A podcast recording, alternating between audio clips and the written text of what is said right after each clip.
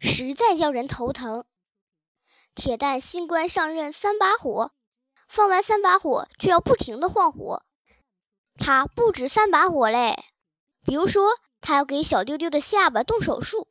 小丢丢的下巴好端端的，长得挺漂亮，一笑起来下巴上的肉还直颤嘞。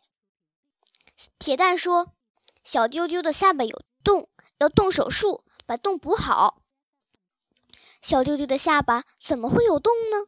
有洞。的确有洞，他吃饭的时候饭粒儿不断的漏下来，洒在桌子上、地上。如果没有洞，怎么会漏下来饭粒儿呢？铁蛋居然摇头晃脑的教小丢丢背诵道：“小洞不补，大洞吃苦。”铁蛋还让小丢丢到医院去治病。小丢丢生了什么病呢？铁蛋说：“生了馋病。”不错不错，铁蛋眼睛尖。小丢丢一向有个外号叫“馋老板”，不错，他的确很馋。他们家买了西瓜，总是按二分之一、六分之一、六分之一、六分之一零分配的。二分之一什么意思呀？一个西瓜切成两半，小丢丢吃一半，一半不就是二分之一？六分之一什么意思？小丢丢吃一半，剩下的一半分成三份儿。每一份儿不就是六分之一？爸爸吃六分之一，妈妈吃六分之一，奶奶吃六分之一。零又是什么意思？零就是什么也没吃。那是谁？当然是铁蛋，因为铁蛋是机器人，除了充电不吃不喝。陈老板吃西瓜真有意思，他捧着那半片西瓜，用勺慢慢咬着，一直吃到西瓜皮刮得雪白雪白为止。那时他简直成了麻子，脸上沾满了西瓜籽儿。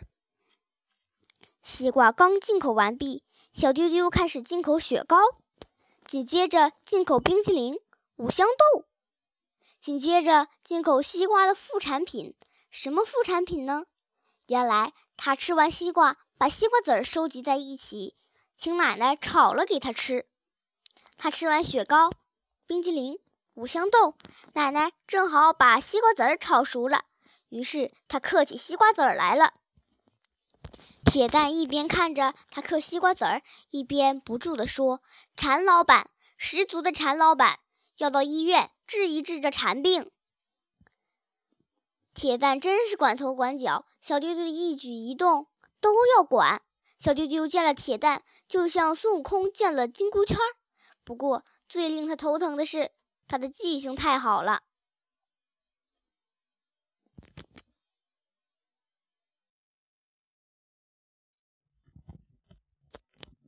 小丢丢忘了刷牙，铁蛋就会说。你已经第一百零一次忘了刷牙了，我要提醒你，你在三月七日上午八点五十六分十二秒曾保证过每天刷牙，那是你关于每天刷牙的第一次保证。你在四月十二日下午四点十八分三十四秒，你曾保证过每天刷牙，那是你关于每天刷牙的第二次保证。你在五月十四日，铁蛋的话一说出来，就像滔滔江水那样没完没了。小丢丢越来越头疼，这有什么办法呢？学生要听老师的话，小丢丢是学生，铁蛋是老师，小丢丢只好硬着头皮听着铁蛋在那儿没完没了的说着。七月二十六日晚上七点四十九分零四秒，你曾保证过每天刷牙，那是你关于每天刷牙的第九次保证。七月二十七日，小丢丢吃饭的时候一边吃，铁蛋一边唠唠叨叨：“小丢丢，你刚才掉下来的这粒饭。”是这顿饭掉的第二十七粒饭，加上你这天早晨、中午掉的饭，一共掉了一百三十六粒，加上你这个月掉的饭，一共掉了三千四百六十一粒。小丢丢越来越头疼，这有什么办法呢？学生要听老师的话，小丢丢是学生，铁蛋是老师，小丢丢只好硬着头皮听铁蛋在那儿唠唠叨叨的数落着，加上你上个月掉的饭，一共掉了六千六百六十六粒。六千六百六十六，不知怎么搞的，这个数字像闪电一样在他脑海中闪过。小丢丢一下子就想起了赵伯伯临走时对他说的话：“有空就上我家玩，我家好玩的东西多着嘞。